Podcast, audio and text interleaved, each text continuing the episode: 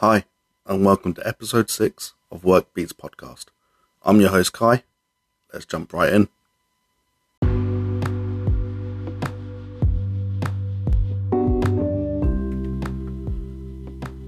It's great to be back, and with such an amazing episode coming up as well.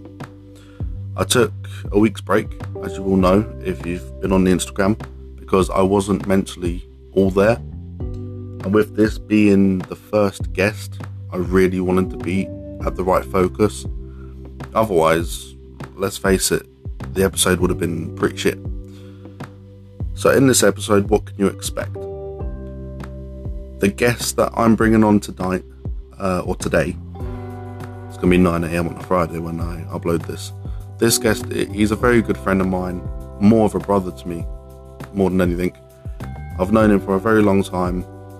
How long exactly? I don't know. You could probably ask him.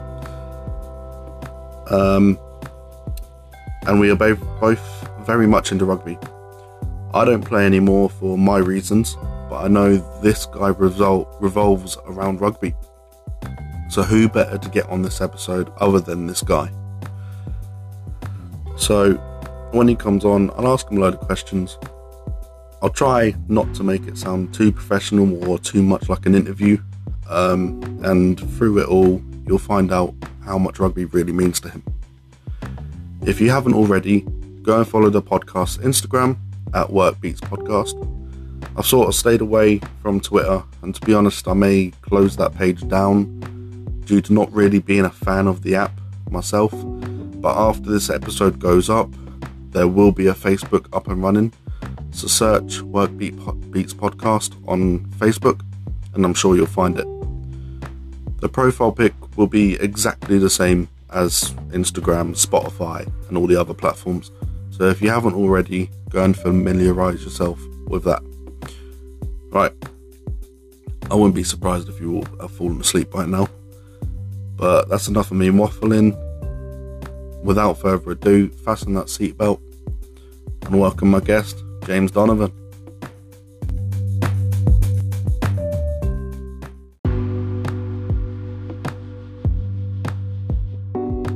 Right, so have you been on podcasts in the past?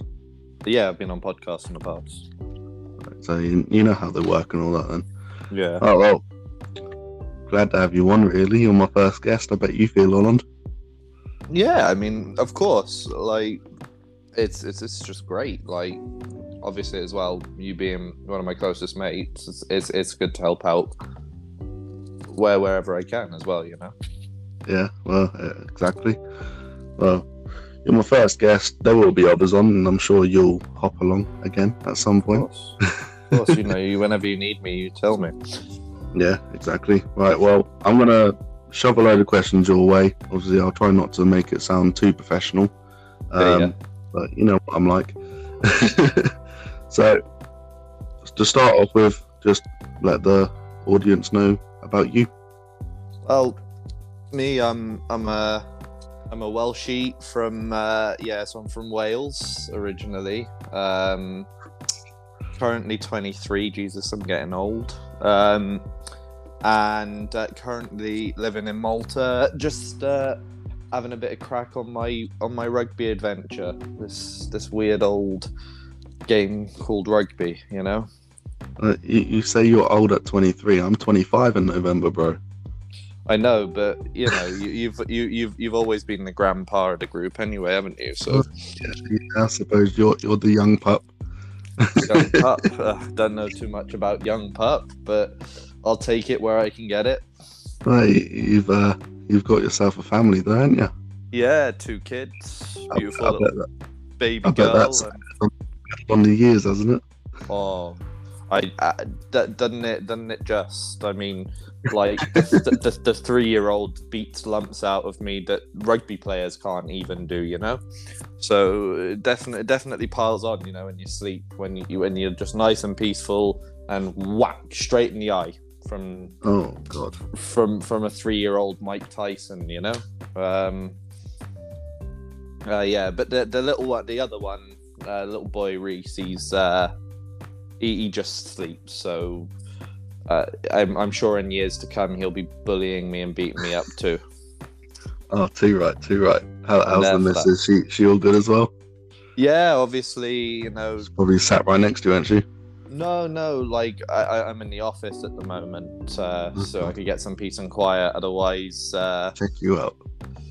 Well, otherwise, the little ones would be... Well, I say little ones. The one that can actually talk would be trying to chat all of our ears off, you know? Oh, yeah. One talks away and the other one makes noise. Yeah, exactly. Exactly, and you wouldn't be able to get a word in edgewise. But yeah, no, the missus is all right though. Yeah, Good. She's still not too keen on me taking the pitch. Every time I take to the pitch, she feels like I'll never come off it. Yeah, you ain't coming off anytime soon. Like, we've rambled on for nearly 4 minutes, you know. All right. So the first question, it's pretty self-explanatory. When did you start rugby? And when I mean when did you start, I mean if you were a little kid crawling on the pitch, then that's where you start. Christ. To be honest, like, so I would probably say sort of around like the high school age, so sort of like 9 or 11 years of age. Like, it was...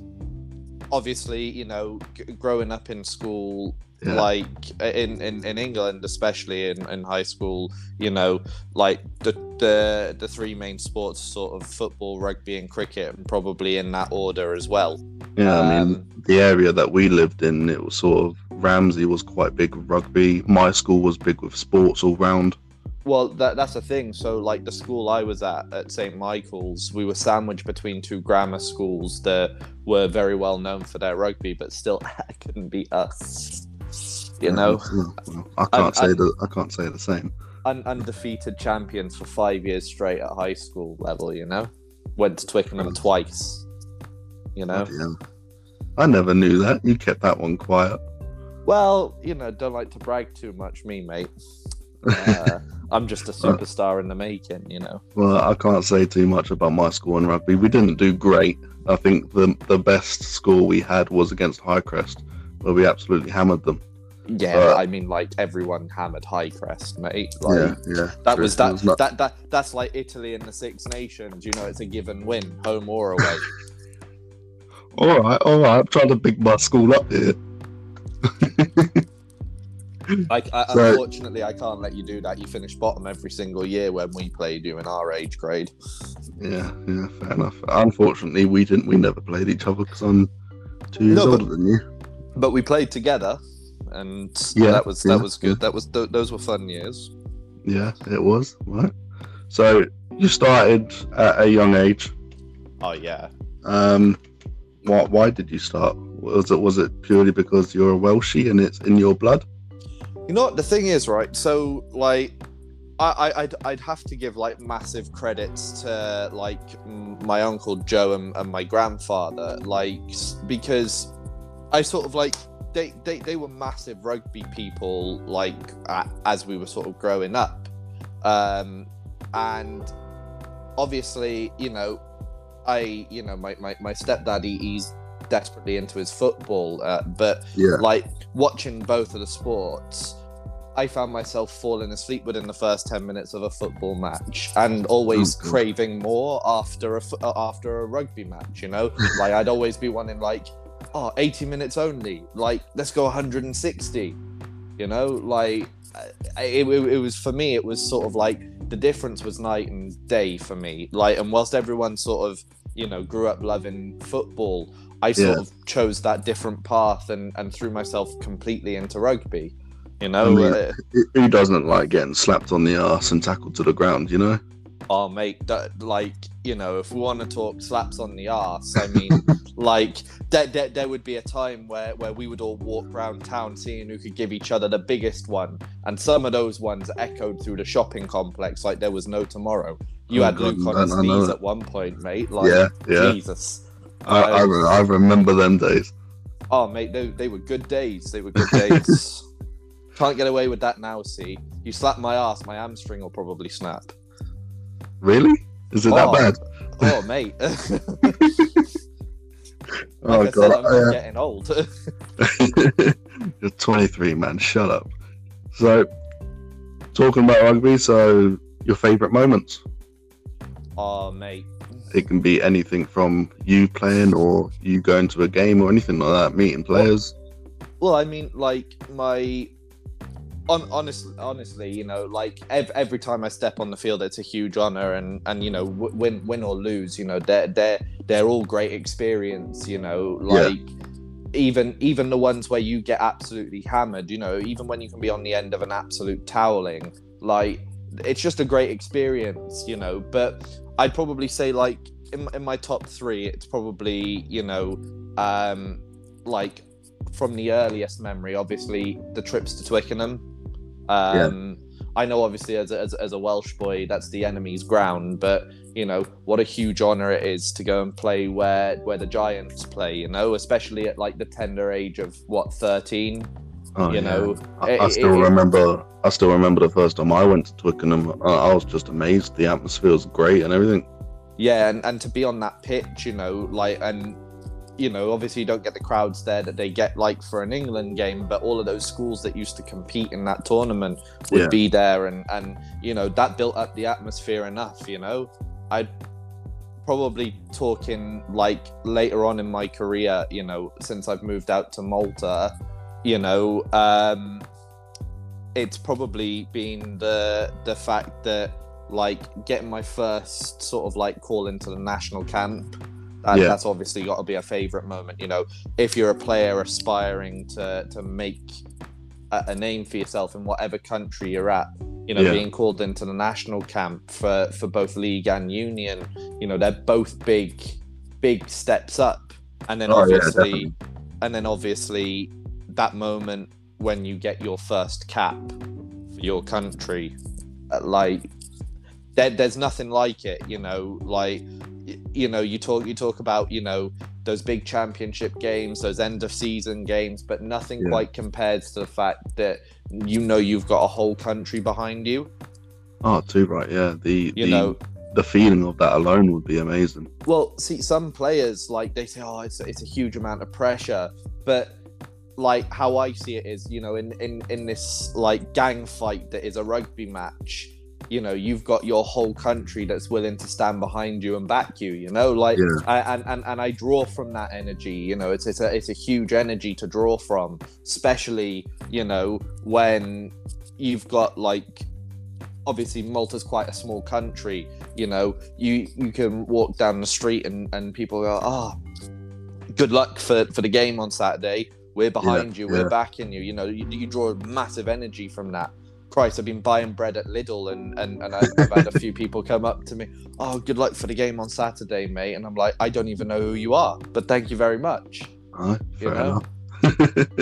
So sort of talking of favourite moments, without naming like the teams you support or anything like that, what was the first professional game you actually went to watch? Oh, yeah, it's a good question. I knew I'd get you on it. Do you know what? What are you talking in person or are you talking on TV? In person. Oh, in person. It's only just recently, mate. Anyone can watch a game on the TV, you know. Yeah, but like, I'll be honest. I don't support either one of these teams. Obviously, I went to watch Cardiff and Glasgow with my grandfather when I was last in the UK in like early 2019. Yeah. Or no, it wasn't early 2000, late 2018, you know, so just before COVID hit and all of that. So yeah, like that was the first game I'd ever been to see in real life. Bloody hell. And I think the thing is that, for example, like without trying to sound too like overly hockey or anything about it, is, for example, whilst I had quite a lot of mates that, for example, would go and watch a game in person or whatnot, like rather than going to watch the game in person, like I'd have it on my phone or on my TV and I'd want to be learning stuff off it rather than being in that atmosphere, because obviously I always had a goal in mind that I wanted to be where I am today and even higher than that. I never stopped setting those goals. Like, for example, you know, you'd look a bit silly if you turn up to Twickenham or the Millennium Stadium or wherever it is you're going with a notepad and you're analysing the players like you're Eddie Jones or Warren Gatland or something. People look at you like you're weird. And if you're there, you want to enjoy the atmosphere, you know. You wanted to go to the game understanding it fully rather than going to a game and wondering what the hell's going on. Well, no, it's not just that. It's like, you know, for example, I've moved positions quite a lot until I found the position where I just wanted to stick at. But for example, it was watching those players and going, well, what does he do here that I'm not doing at a training session or on a Saturday? Like, what can I add to my game to bring my game to the next level? You know, whereas if you go into a stadium, you just want to be cheering, having a beer, joking around with your mates, having fun with the fans. So for me, like, obviously going to watch that Glasgow-Cardiff game was hugely special. That was my first game to go and watch. But then, you know, it's for me, it was from a young age, it was never about going to as many games as possible. It was, what am I going to learn from these games? Like, how much am I going to learn, you know? Yeah. Well, with me, I think... my first one that I went to see was at Twickenham. I think it was like a spur of the moment with my little brother. We went to see Wasps versus Bath for St. George's Day. Okay, yeah. And even then, that was my first time going to a real stadium. Like, I mean, nothing like stadium Adams Park. I mean, Adams Park was just... a little phony fucking... Oh, I played at Adams Park. It's nothing special. No, I mean, don't get me wrong. Playing in the stadium is playing in the stadium. That's a huge, like, moment. But, you know, it's like, you know, nothing compares to quite stepping up onto that international scene, you know? Yeah. I mean, I did go to a few Wasps games when they were based at Adams Park with my dad. Yeah. The little, like, £10 ticket on a weekend or something like that. But the real special one was my first one at St. George's Day at Twickenham. So, that's probably one of my favourite moments. What a catalyst to step into for your first ever game, man. Oh, yeah, definitely. Wasp lost, by the way. Well, they've only really recently gotten good, haven't they? After 2009, it was a straight decline. Oh, yeah, definitely.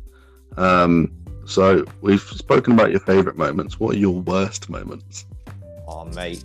I tell you what, like, the one thing that, like, immediately jumps to mind when you say, like, worst moments is...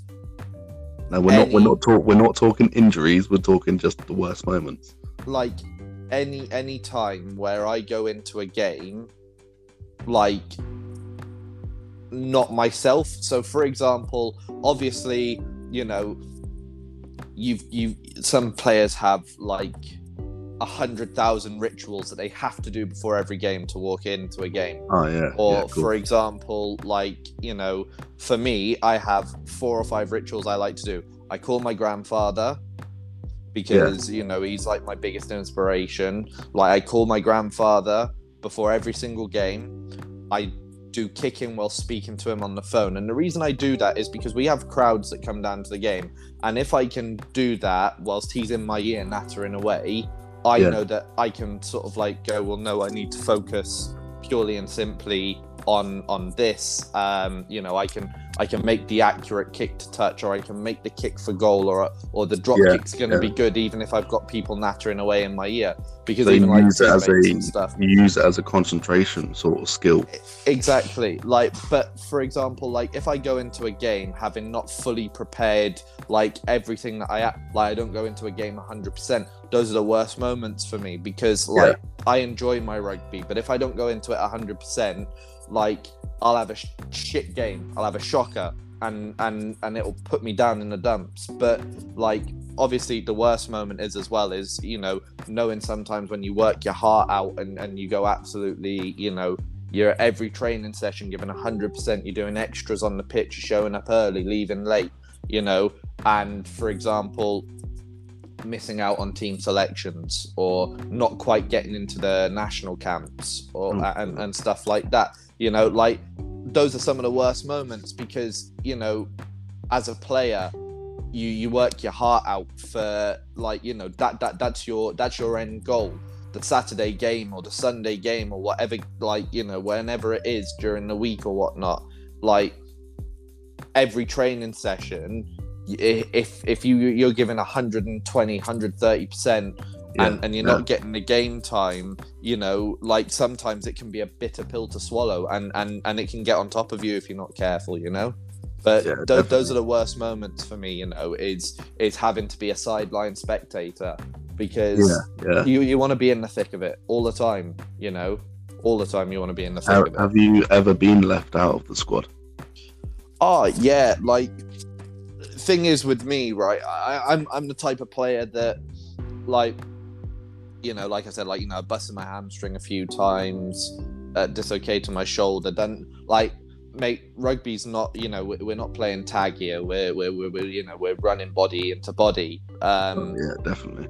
And, like, you know, obviously, if you pick up a knock one week, but, you know, you feeling good to go, but, you know, you got the physios nattering away to the coaches, and the coaches are sort of, like, taking a real good look at you and training and all the rest of it, and you can feel like you're 100%, but you just get left out, you know. And to be honest, I appreciate the times where I get left out due to my own good, because, you know, I've played games, like, you know, I was on once for like 20 minutes with a dislocated shoulder because I refused to come off because I wanted to see the job out.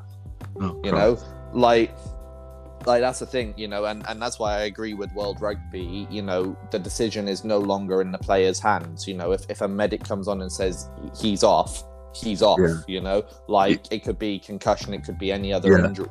It has to be taken out of our hands, because you've just got to know when your body needs a rest, really. Yeah, but in the heat of that battle, like I'm saying, you know, it's a contact sport. It's very sort of like in your face. You don't want to show your opponents that you're taking a backward step, even if you are injured, you know, because it could give them the psychological boost that they need to overcome your team. So, you know, like that. Those are the times I've been left out, and even other times, you know, where I've just underperformed. You know, I know where my standards are at, and if I underperform, you know, I get left out, and it's up to me then to take how long that takes for me to bounce back and get straight back into where I need to be standards wise, you know. All right. Well, you fully explained that one. Christ. Yeah. Oh God. So that, with your injuries, you spoke about your shoulder, your hamstring. What about that scar on your arm? Well, you know, that was a long layoff, that. Mother's Day. Oh, Christ. Like, Mother's Day, I wake up for a game. My mum had already gone off to church, taking my little sister with her and everything. You know, I had a game. Like, myself and my teammates were going down, and I just had a funny feeling walking into the game, you know. It was my first sort of start for High Wycombe at the time, and it was my first start of the season. We were about 3 or 4 games in. And I get given this ball with a huge amount of space in front of me, and I'm like, you know, you got to back yourself and go. So I start running.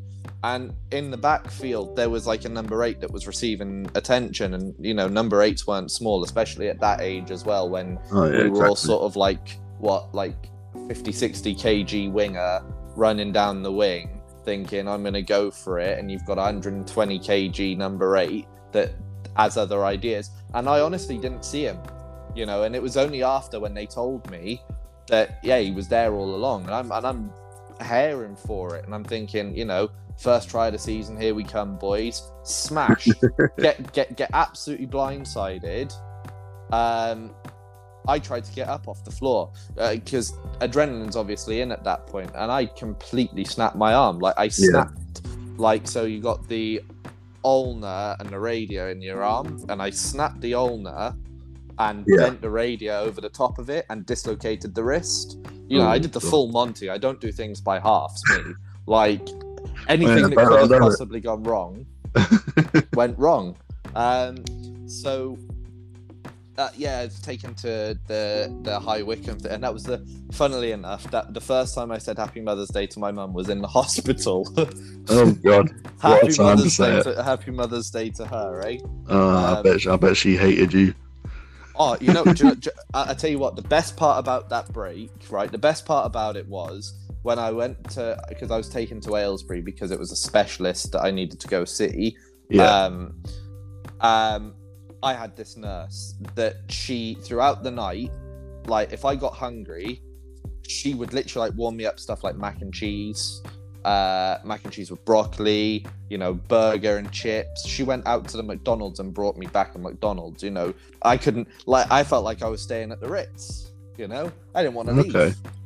You know, it was absolutely outstanding. I absolutely loved it, you know. But obviously then the worst part was the constant breakdown trying to get back to fitness. So initially it was like an 8-month rehab time, you know, like 8 months until I could, like, you know, start even putting like strength back on it. And then it was just constantly breaking down again, like, you know, and I wasn't understanding why. And obviously being quite young at the time, you know, sometimes you don't know what your limit is. Yeah. And so it was constantly breaking down, and what was 8 months turned into 18, 19 months. Well, I can remember, like, the amount of times you actually injured the injury when we were sort of out and about and doing stuff. Well, yeah, like, it was at one point, like, they told me, you know, even lifting something like a book could have broken my arm again. Yeah, you know, it was a dodgy time that, like, that almost cost me my rugby career. You know, that almost caused me to lose my rugby career. And they said I was very lucky to have not done it. And when they told me stuff like, "Oh, you'll never be able to do a push-up again," all I wanted to do was prove them wrong. You know, I can do push-ups now. I can do all of this. And it's like, you know, it's a mindset, you know, like some of these really bad injuries, some of the top professionals don't come back from some of their worst injuries, you know. Oh they take a lot. Like, everyone sees the physical side of an injury, but no one ever sees the mental side of it until you've had one.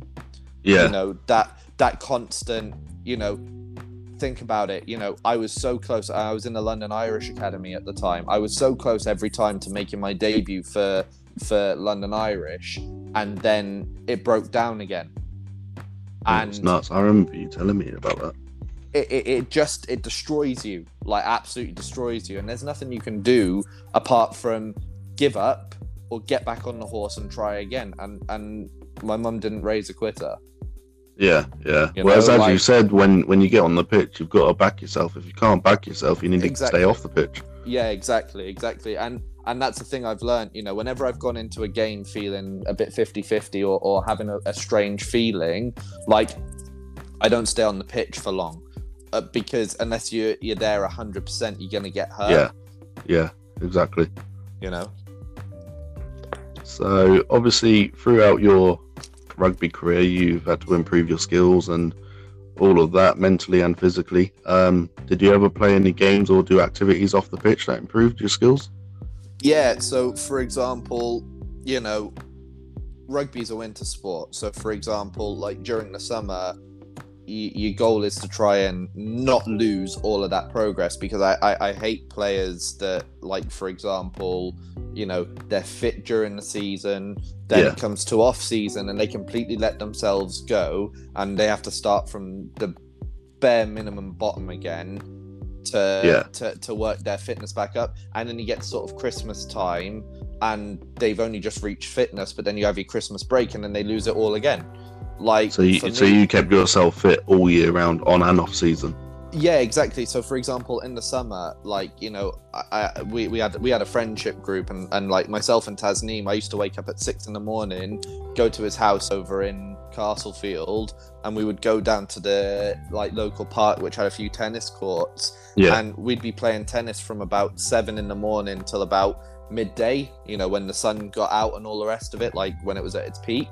And then we would sort of take a relax and lay down. And when I used to go to his, you know, I didn't take taxis, I didn't take buses. We used to ride our bikes everywhere, you know, like, and you really, like, people really underestimate that just by walking or just by cycling or anything like that, rather than taking the bus, rather than like taking a taxi, by driving, you know, sometimes, you know, your body could be that exhausted that you need to take the cab, that you need to take the bus, that you need to take the car. But for example, I'm not saying you need to push yourself to physical exhaustion every day, but for example, you know, there's a difference between physical exhaustion and just being plain lazy. Yeah. You know, like, for example, you can always tell. Yeah, for example, like, you might be feeling tired, but one of like the most common things that I don't think people quite understand is that, for example, when they tell you that the best time to work out is in the morning, you know, like early in the morning, the moment you wake up, when you're feeling your most tired, like on days where I've done that, it's physically woken me up better than taking a cup of coffee. Yeah. You know, like sometimes you could be feeling tired, but your body's actually feeling fine.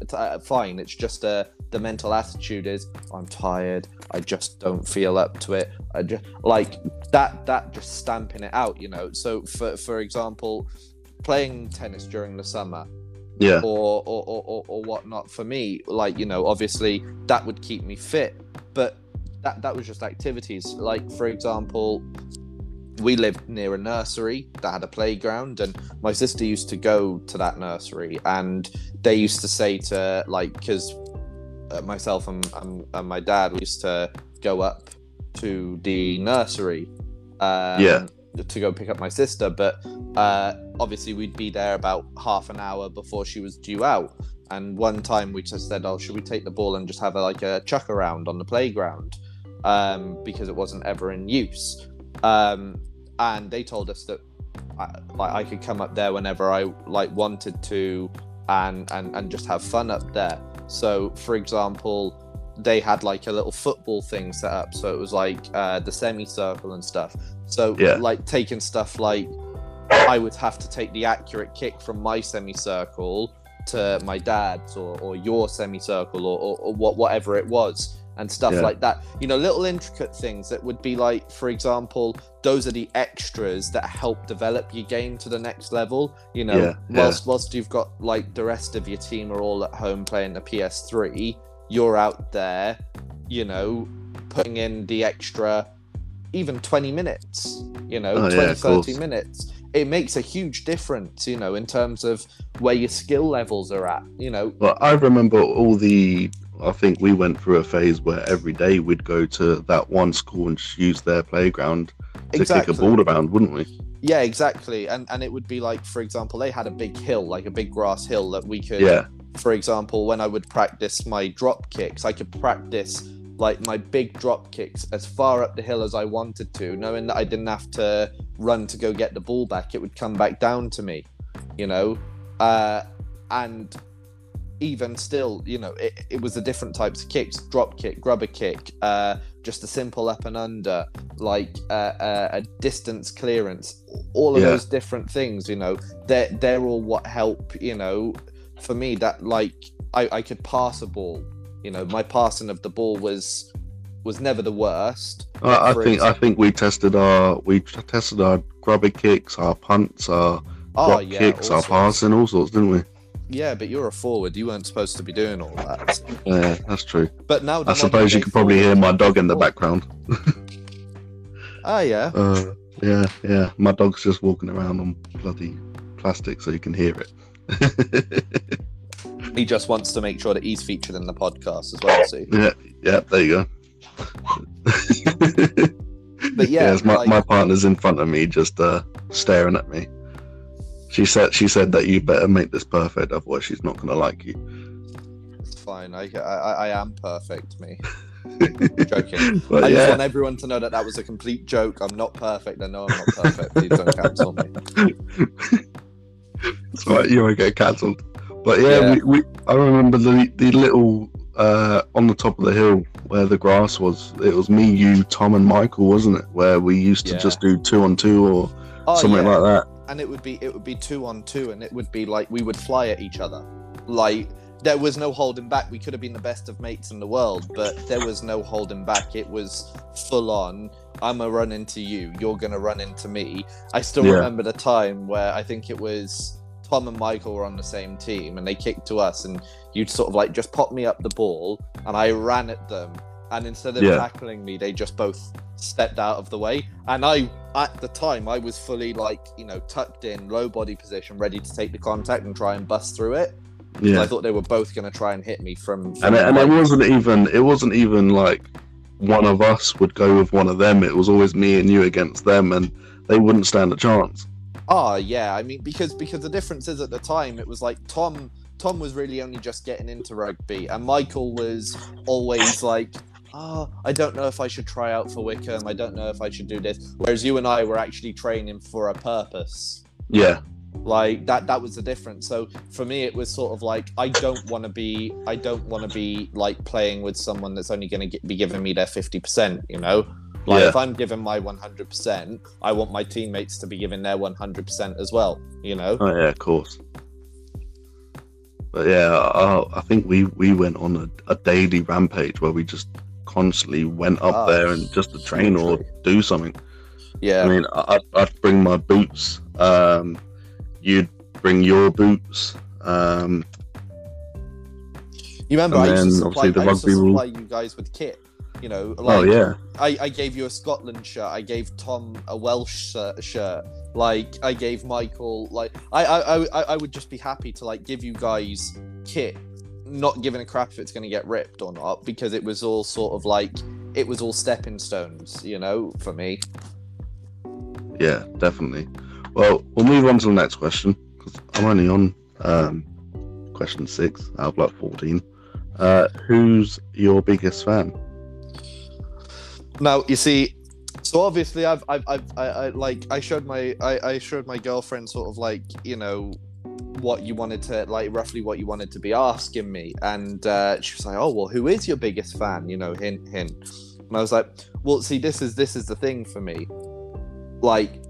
Obviously, you know, my biggest fan, like, you know, my family, my girlfriend, my grandfather, my uncle, you know, they're all telling me, you know, how hugely proud of me they are. You know, my uncle happily walks around, like, you know, going like, my nephew, he plays for Malta and wants all the Maltese kit so he can be supporting me. My grandfather, the same. You know, they're hugely proud of where I've come from. You know, all of my family are. But for example, you know, I would probably have to say, you know, like my biggest fan is you know, probably my outside half, my number 10. Yeah. Because you know, we created like, you know, quite a bond, and you know, for example, if he's not on the pitch or I'm not on the pitch or all the rest of it, you know, we still have a bit of crack and just love to watch each other play. You know, like obviously it's a bit of a, you know, a bit of a,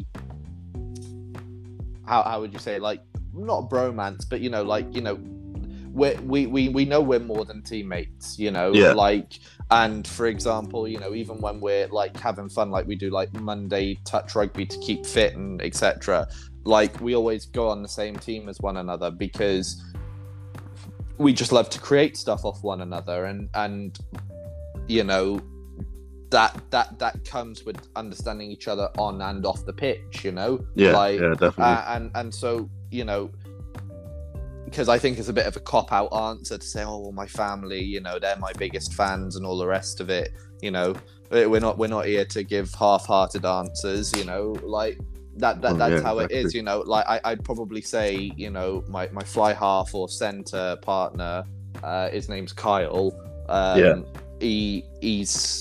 He's like, you know, I'd like to think he's my biggest fan. I know I'm his biggest fan, you know, like, so. Has he actually said that, or are you assuming? Well, I'm going to go ahead and fully assume at this point because, like, you know, what's the harm in doing it? All I'm going to get is a message from him going, I'm not your biggest fan, you know. I hate you. I hate the fact that you play outside of me. But there we go.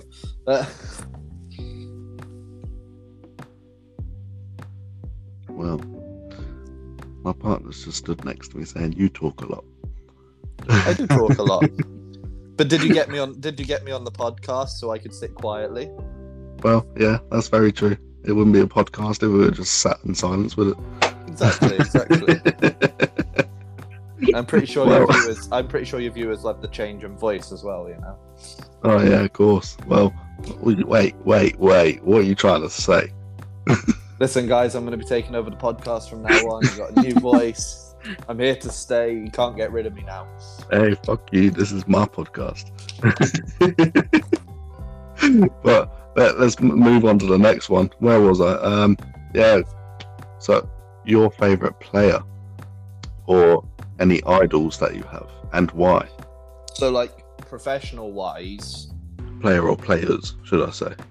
Like, obviously, you know, you've got, like, I'm a huge fan of pretty much every professional rugby player. You know, like, for example, you know, I've had some players, like, you know, like the likes of Mike Brown I haven't liked in the past and all the rest of it, but I've understood now where they were sort of coming from. You know, this game that's hugely attritional, and especially for them in the spotlight at all time, you know, it's hugely exhausting. So, like, you know, I just commend every player at the top level, you know, right down to the grassroots. You know, like, obviously I aspire to be like some of the best scrum halves in the world. Like, you know, you got Faf de Klerk, Anton Dupont, you've got, like, you know, the cracking boy Kieran Hardy, coming through at the moment from Scarlets and Wales, and Ali Price for Scotland has really changed the game for them, you know. So like I said, like, you know, I still look at them. You know, my girlfriend, like, hates it when I do it. Like, I don't just watch a game to watch a game. Like, I'll watch the game the first time round and live in the moment for the game, because you have to enjoy your downtime, and, you know, there's no point in doing it if you can't enjoy it. But then I'll rewatch the game and go, you know, what makes him the way he is, and what can I do to add that to my game? You know, because it could be at the lowest grassroots levels or the top like professional levels. You can never ever say that you can't learn something from someone else in your position. Well, I'm surprised you didn't turn around and say Lee Halfpenny. Well, listen, Lee Halfpenny was probably my inspiration when I first started playing. Because, like I said, you know, I moved position quite a lot. I started at fullback, and obviously growing up, you know, Lee Halfpenny was probably one of the best fullbacks in the world. I'd say the best in our hemisphere. But for me, it, like, you know, he's still a big, huge inspiration and all the rest of it. But, like, I would say, like, idols and inspirations have got to be people in your position, because there's no good at me, you know, being a scrum half, having the inspiration of a prop forward, because it's not going to make too much sense. Yeah. You know, I mean, different. Out of all the Welshies, I would probably say for you, maybe Lee Halfpenny, Dan Biggar, George North. Oh yeah, you know, these boys were hugely instrumental in like, you know, like I tried out all of these different positions because of them. You know, because I, like, you know, I looked at Lee Halfpenny and go, you know what, I want that. I want to do that on the field. I want to go down on Saturday and take a high ball, and I want to counter attack. Yeah. Or, for example, like George North, for example, you know, I just want to overpower someone, smash over and get the try. Or, for example, like you were saying, like a Dan Biggar, I want to take the ball and control the game. You know, I want to play how I want to play, and I want everyone else to play around me, you know? And so that's what makes these boys. You sort of took all of their skills and put it into one player, so to speak. Yeah, like, you know, for example, you have to take the different aspects from the different players. So, for example, like I would say, you know, obviously I play scrum half. So, for example, you know, I could say I built my kicking game off of the likes of Dan Biggar and Gareth Davis, and Lee Halfpenny. I take my control from them as well. But for example, I'm not your sort of normal scrum half. Like, sort of, like, you know, like George North's power. Like, you know, I aspire to have that. I, like, you know, I want to work on that. You know, I back myself in any contact situation that there is, you know, but and that's how it is. You know, I take attributes from every single player. Yeah. I mean, if I was to pick a player for myself that I really did look up to, it would be a very, very hard question, to be fair. I don't really know how to answer it. I'd probably say someone like Richie McCaw, personally. Yeah, I mean, best flanker in the world. Yeah, okay. Mate, he was good at what he did, but my God, he was great at the dark arts. Was Richie McCaw, right? Bastard. Yes, he was. Oh God, that's the thing with rugby. You get the ones that are good at both playing the game and being dirty. Who would you say is the dirtiest player you've sort of heard of? I mean, you know, you got to say the likes of Dylan Hartley. You know, like during his younger days, you know, this man was probably, he actually is the most carded and penalised English rugby player ever. Yeah. You know, and for me, you know, like, it was just the little stuff that was unnecessary for him to do off the ball, off the field. Yeah. But I say it now, like, you know, like I look back on it and I go, you know what? I understand it. I understand that sometimes, you know, like these players are under huge things, you know, and it's a difficult thing to combat. Yeah. But, you know, can't say too much against him. Oh, God. Well, it's one of them things, isn't it? I was going to say something, but I can't remember. We'll move on to the next question, I guess. So, your favourite club and why? So, obviously, my favourite club have got to be, like, at club level, it's always going to be the Scarlets for me.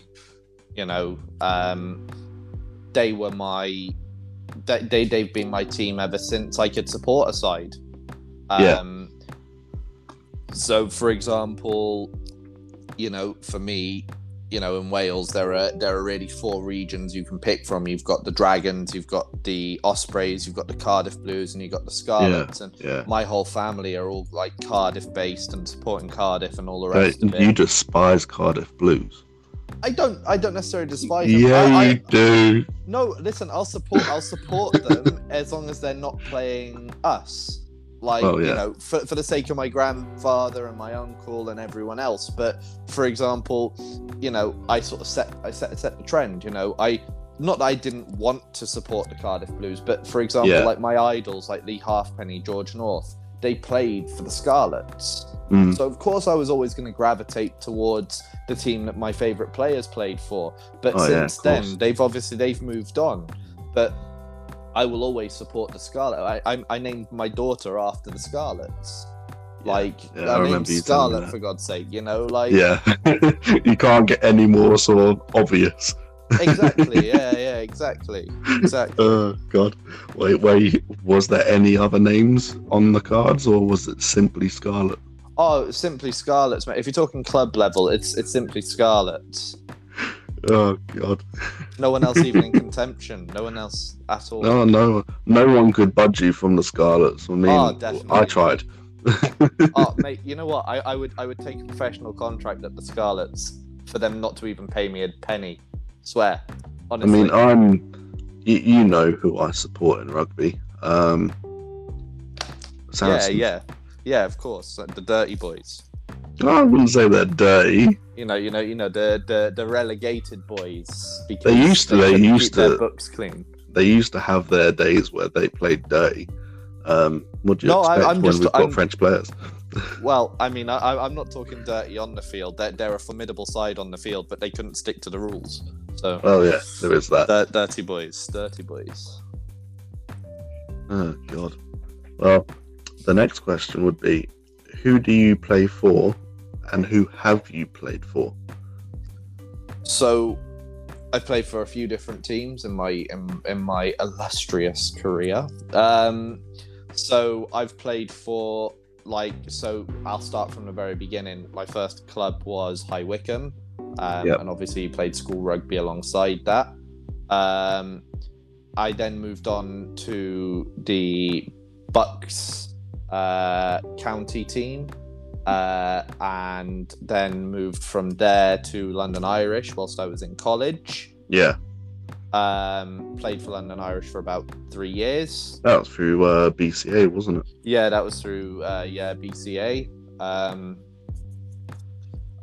Then after that, I moved out to Malta, and when I first came out to Malta, I played for a team called Gladiators, who unfortunately folded.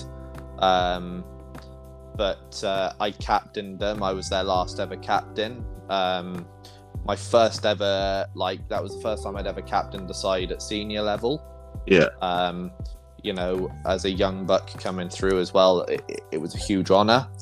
Then I moved on to a team called Overseas for about a year, because we sort of had the transition period where, as we were sort of folding as a club, we were sort of integrating our players into the Overseas camp. So I stayed with them for a year, but something just didn't feel right for me there, so I wanted to move on. And then I moved on to a team called Cavalieri, which I've been at for about 3 years, almost 4, but currently things are up in the air. I don't, currently I'm a free agent, not with any sort of side at the moment.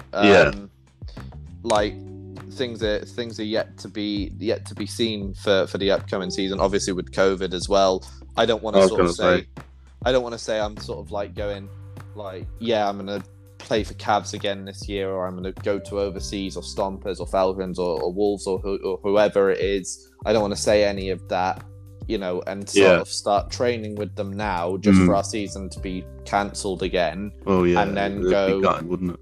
Well, it's sort of I'll play the rugby to keep myself fit. I'll go to a few different guys' training sessions, Cavs, Stompers, Overseas. I'll just mix in with the lot. Yeah.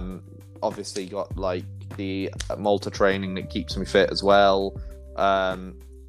So yeah, in terms of fitness or anything, it's not a problem for me. But in terms of the who I see myself playing for as of next year, it's still open. It's still hugely open. Guys, anyone listening out there that wants to sign me, I'll come cheap. I'm yours if you want me. Yeah. You're saying that you come cheap. It doesn't sound like you want rugby. It sounds like you want something else. Well, I'll take what I can get. Well, I was actually meant to come out with you, wasn't I? When you went with Gladiators. Yeah. Obviously, I met my missus. Plans changed. You left me. I left you. Hey, it works out for the best, though. Look at us now. We're on a podcast. We're on a podcast. Who could have said that about 4 or 5 years ago, eh? Oh, I definitely couldn't have said. I didn't even know I was going to do this. It was just sort of a spur of the moment thing. I bet you make a name for yourself, which is hard to do in this world, Oh yeah, exactly. Taking especially a stand. Now. Yeah, exactly. But yeah, I was meant to come out with you, play with the Gladiators. Obviously, like you said, they folded. But what's it like playing for the Cavaliers, or what they called? Yeah, Cavalieri. Well. When I moved to Cavs, they hadn't a game in a very long time, and they hadn't had a title for about 10, 12 years. Yeah. And my first season at the club was sort of in a building phase, but we managed to get to a cup final, which the furthest the club had gotten, like I said, in about 10, 12 years, which was huge. Yeah. It was huge for the club. And, you know, like, we were really sort of playing for the shirt, and we lost that final by a couple of points, you know, to a team that we hadn't beaten all season. And I mean, like, when I say we hadn't beaten them all season, there was like a 20, 30 point difference every time. And we pushed them very close in the final, you know. Obviously, I have my discretions about, you know, certain players that were picked in the team for that day, because, like, you know, due to the fact that they hadn't been training and etc.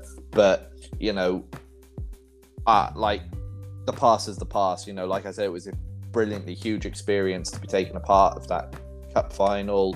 You know, then we played the next season, we played, and we only managed to get to about February time before everything got called off with COVID, to be honest. But you know, we won the sevens, because we did like a pre-season sevens tournament. We won our first trophy for the first time in like I said, like 12 years, you know, which was hugely, you know, great for the club. You know, definitely brought some confidence into the camp, made us feel like we could actually, you know, progress and do stuff. You know, it wasn't just words anymore. And we set ourselves on a good standard to not win the league, but win the, like, win the cup. And we were hugely competitive, whereas before, like I said, we were at the tail end of like 40, 50 point losers, you know? Yeah. Well, the next question, it's quite a sensitive one, and I know that it hurt you a lot at the time, so it's sort of going back to sort of the worst moments question. You were at a club and you lost a player. Yeah. How did that affect you and your game? Well, like I said, like, you know, this was huge for me at the time, you know. This was like mental, because like that was one of the reasons I left Overseas, because obviously the player, when I lost the player, I was playing for Overseas with him at the time, and it was, we just lost the cup final to Stompers, and normally win or lose, we'd go to our bar in Native and Patraville in Malta, to get, they sponsored us, so we got like buckets of beer and appetizers and all the rest of it as part of the sponsorship deal. And something felt off about him as he left the field, and to be honest, I think he should have been taken off the field like well into the game, because, you know, he had like a crack in his head and everything, and he was like, he looked more like a mummy coming off the field. You know, like, I know we joke around, like, you know, rugby players are held together with a bit of sticky tape and whatnot, but, you know, he was genuinely on that day, he was personifying that, you know, that stereotype. And things just didn't seem right, like, you know, and normally he was the first person out partying, win or lose, because, you know, it's important to bounce back immediately, because you have such a short turnaround space. You know, you're talking like 7 days and you're going back into another match, and it was going to be another cup final match, you know. Obviously then we got the news Monday morning that, you know, he'd passed away in his flat, and you know, it was hugely upsetting, and the thing is, I had so much going on at that time. You know, I was called into the Rugby League Malta camp, like to start preparing for World Cup qualifiers. You know, I bet you just wanted to go out there and just show them that it's made you stronger.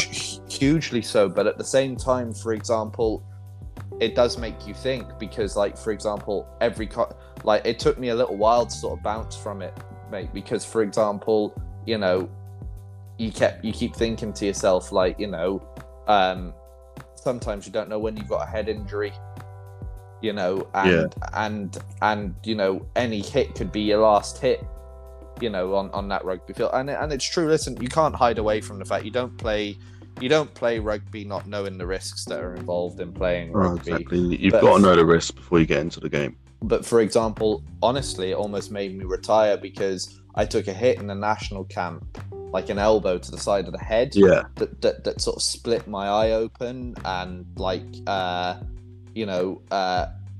it sort of like really, I got very emotional. I got, I was concussed, like, I had black eye. That part didn't bother me, but it was just the fact that only just weeks earlier we'd lost a teammate, that was in a similar position, and I just had my baby girl at the time, and it was just so up in the air and so like, in my face, like, it did almost make me turn my back and hang up my boots. But that's not what he would have wanted. And like you said, like, then you sort of start to get into the mode of like, every time I take to the field, like I said, obviously, you want to make your family proud, you want to make your friends proud and everything. But for example, all of your fallen teammates or whatnot, or people that, like, you just want to go out there and do them a bit of fucking justice, Yeah. I can understand that. It was huge, yeah. No, that was probably a defining moment in my rugby career, to be honest. Yeah. Definitely sticks out. I guess it's helped you get to where you are now.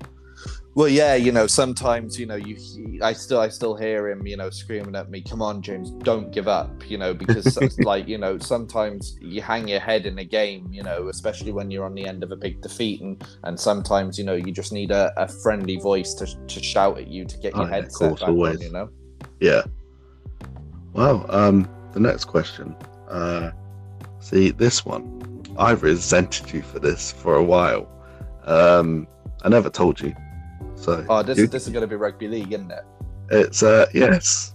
Why the switch to league? Well, so I haven't switched to league per se. Like, it's not like I gave up union and went to league. In Malta, obviously, we're such a small nation that you can play both codes. Yeah. And obviously, like, it comes back to like the question that you asked me earlier about like what activities I do. Like, rugby league is a summer sport and rugby union is a winter sport. So if I could be playing rugby for 12 months, that keeps me fit the whole year. Oh yeah, of course. Definitely. Like, and obviously, Malta currently sit like 16th in the world rankings of rugby league. We're not that far away from qualifying for World Cups, and all the rest of it. And obviously, when you get called into national camp, like I said earlier, it's a huge honour. It's a great bit of experience, Yeah. And any chance you get to represent the national jersey, you take it with both hands and you run with it and hope that no one ever catches up to you. But for example, for me, it was sort of like rugby league, rugby union, mate. It's rugby, like.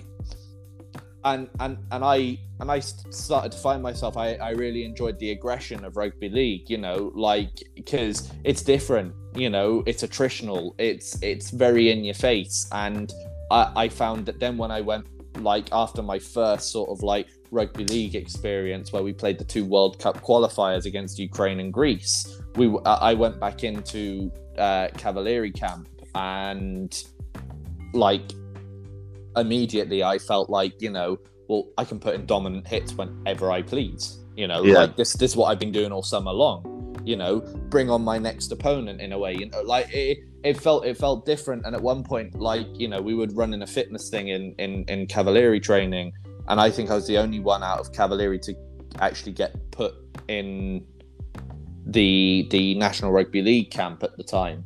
And our coach said to me, like, this session, James, I want you to take it. I want them to play rugby league. I want you to ref it as it were rugby league, because he said, I'm sick and tired. We look like a bunch of pussies because we're not, like, we're getting knocked backwards in every tackle. Teacher, I want them to make dominant hits. Yeah.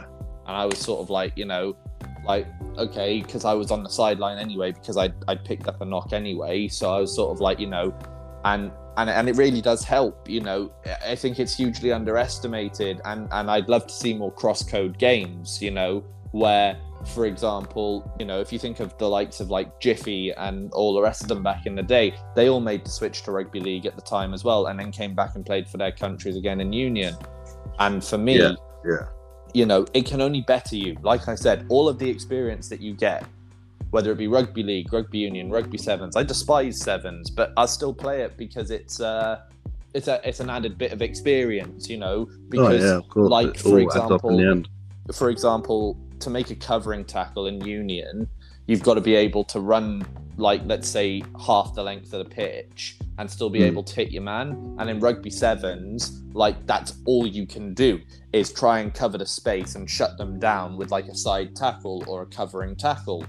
Like, whereas in rugby league, you know, you sort of, like, it's direct hits, run man for man at one another, and it's the aggression factor. And then in rugby union, it's a lot more, like, tactical. Get the ball back, set up the next play. It's a little bit slower. You know, you can take everything from every single code that you play and add it into the game that you want to create, you know? Yeah. It's cute. See, I remember the days where you always said, everyone, this is the guy that used to say, oh, I'm never going to touch rugby league. And you did say it quite a few times. Yeah, I did. So, yes, when you went over to it, I was there like, oh, you just contradicted everything you've said before. Mate, I was a young buck at the time, you know. Like, let's put it this way, you know, like, again, it's like the maturity factor of it.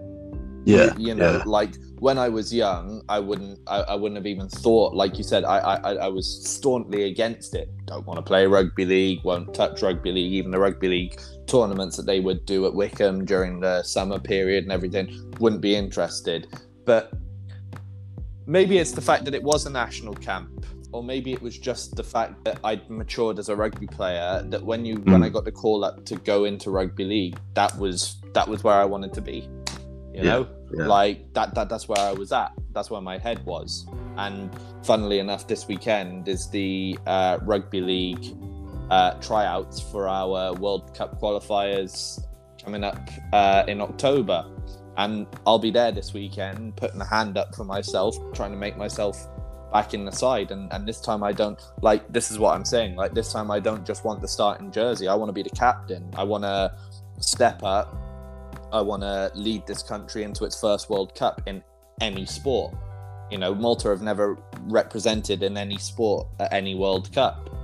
Yeah, you know, so I want to be like, you know, can you imagine, like, you know, they love football, they're football crazy out here, not many other sports get a look in, but, like, you know, for example, being like the first person to take the step into, like, being the first sport even just to take the step into the World Cup can be huge for this country, could even define where all of the sports funding goes within the next couple of years, you know. It's going to be something for me, you know, like, even if I get, like, let's say, like, if I get in the starting side and I get the captaincy, the next thing I want, my next goal is we win that game, and we qualify. That's it. Yeah. 3 games, heads on, let's do it. We know we can. You know? Yeah, of course. Like, that's all it is for me, is like, okay, I attained that goal, what's the next? You know? You're always looking to sort of go to the next step up the ladder. Oh, of course. Ah, well, it's not a bad thing to do, not a bad thing at all. So, yeah, exactly. Who do you aspire to be? I'll be honest, like, you're probably expecting, like, oh, I aspire to be someone like Lee Halfpenny or Dan Biggar or something like that. But if I'm being completely honest, I aspire to be the best version of myself, because that's the one I was expecting. If I asked you that question about 6 years ago, I probably would have got like a Lee Halfpenny or something like that. Oh, but hugely, yeah. Right now, I was expecting the exact answer you gave me. Well, the thing is, right, like, for example, it's all well and good saying, you know, I want to be as good as Dan Biggar, I want to be as good as Lee Halfpenny and everything like that, but, you know, these professional athletes aren't looking at someone else going, I want to be as good as him. They look at themselves and say, well, that wasn't good enough last weekend. Get back out there and do what you know you can do. Yeah. You know, yeah, like Lee Halfpenny doesn't aspire to be Willie LaRue or Mike Brown, you know, like Lee Halfpenny aspires to be the best version of himself. And I think, like, you know, in every aspect of life, if you think like, I don't want to be as good as X, Y, and Z, I want to be the best version of myself. I want that promotion. I want to look like this in my gym photos. I want to be.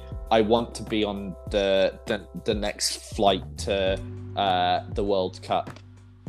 You know, if you don't speak your dreams into existence, no one else will do it for you. So, you know, if you switch on and you have the right mentality and you always want to be the best version of yourself, you won't go wrong. But if you're too busy watching other people, you'll find that you start falling behind a lot of people that never should have overtaken you. Yeah, yeah. You know? Well, again, it was the answer that I was expecting. That's pretty much all the questions done. Anyone that is listening, I do want to apologise if you hear the random dog bark in the background or the rattling around because they're walking on flipping plastic because they're idiots. You know, the animal wants their few seconds of fame, I guess. Of course, it'll take 5 seconds of fame. Yeah. I just want to, like before you say anything, I just want to thank, like, you know, everyone from like, you know, Tasneem, Luke, yourself, like Tom, Michael, you know, all the way up through, like, you know, my family for supporting me, you know, everyone. And because, for example, and I mean this in the best possible way, but like you guys were all stepping stones, you were blocks, you know, like to where I am today, you know, like there isn't a single one of you, like even if it was just through friendship, you know, like I know Tasneem wasn't too keen on the rugby, Luke gave it a try, but obviously, you know, this boy's shoulders would dislocate, you know, if he just swung off the monkey bars. So like, you know, but at least he tried because he knew what it meant to me, you know, and he knew what I was trying to attain and achieve at the time. But for me, I like, you know, hugely, you know, to every single person, you know, friendships or rugby wise, or like, you know, tutors, like my college teachers, like Viv, my college teacher for health and social, you know, etc. Like they are the reasons I keep on going, you know, because for example, you guys gave up free time to help me achieve certain goals that have gotten me to where I am now. And if I was to throw it all away from where I am now, you know, I'm doing you guys a disservice. I wasted your time, you know? Yeah. Like that's why when you were on about like your podcast and stuff, I'm always in your DMs messaging you, mate, if you need me, if you need my help on anything, if you know you're struggling for ideas, like, you know, let me know. If you need me to promote, I'll promote. If you need me to do this, I'll do this. You know, like I'm happy because, for example, everyone helped me get where I am now. Like now it's the time to bring everyone else up with you. You know, like, and, you know, never forget your roots. And this guy's not even lying. He pesters me on Instagram DMs. Like he pesters me that I haven't. But like, again, I hugely appreciate it because it's feedback that I want to hear.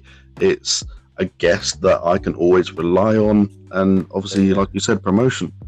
Yeah, exactly. Like for example, like I got my Rugby in Malta page that I broadcast. I put the every episode on the page just because, you know, like rugby for me has always been such a tight knit family. Like, you know, across the world, from New Zealand to England, from Argentina to Wales, you know, it's always been quite a close family, you know, and I've really felt that, you know, I felt it at every level of the game. So, for example, like, you know, if we can help always support one another, that's where we've got to be. Well, I expect to see this episode shared when it gets released then. Of course. So, I'm on it, mate. Of course I'm going to be sharing it. Oh, yeah, of course. I'll see it all the time. I'll be getting the constant tags coming through on my phone. Yeah, but exactly. That's all the questions. Again, I want to thank you for coming on. But before we go, just tell everyone where they can find you on your social medias and that. So, like, I've obviously got my own, like, personal social media, which is the J-Man... 9932 on Instagram. as well, we have Ruggers TV that does all of like the Maltese rugby and whatnot. And as well, we have our Rugby in Malta page, which myself and a few of the players from the different teams sort of set up to try and see if when people come to Malta and they maybe search on Facebook Rugby in Malta, they find somewhere where they can ask us, oh, well, you know, can I come down to someone's training session, or can I join in the touch rugby that's played on a Monday, Wednesday and Friday? Can I do this? Can I do that? And it's sort of like you're getting players responding to prospective players. And it's just, it's a very nice thing to have, because sometimes approaching a coach can be quite a shaky prospect, you know?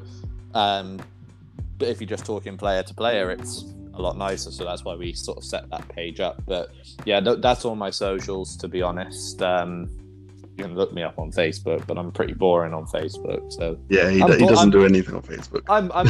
I'm boring across all my socials, but you know, most active on Insta. So yeah, well, as I said, from Friday I'll get your socials up on my story on the podcast page. As mentioned in part of this, you'll hear all about it. But apart from that, again, huge thank you for coming on. Oh, mate, pleasure. Anytime. So, yeah, right. Well, I'll end this recording now, and I'll catch you in a bit, mate. In a bit. All right, bye. Bye.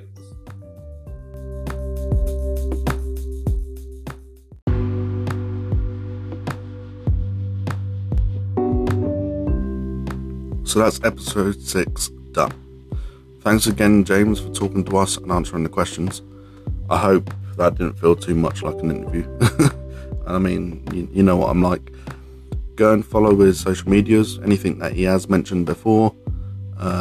If you didn't hear it and you don't want to listen to it again, God forbid, I will be putting on my Instagram stories everything that he's mentioned, every media that he has mentioned as well, that you can find him on.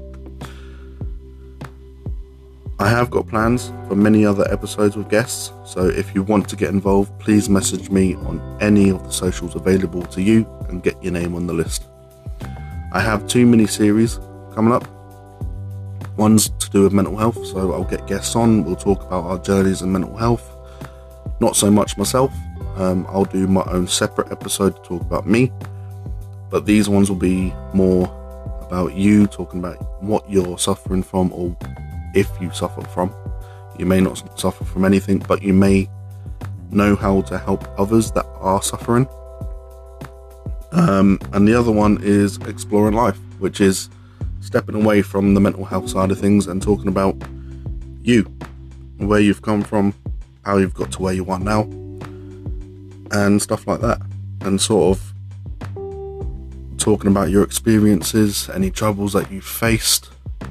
Again, I'll do a separate episode to do with me, because I don't want to spoil your sort of moment of fame, so to speak, or your spotlight. I haven't got many guests yet on the list, so please, if you want people to hear your stories and journeys, these are the exact episodes you want to be on. And I'm pretty sure my brother James will be involved in more in the near future. So keep your eyes peeled. Remember, hard work beats talent, and I'll see you next week. Bye for now.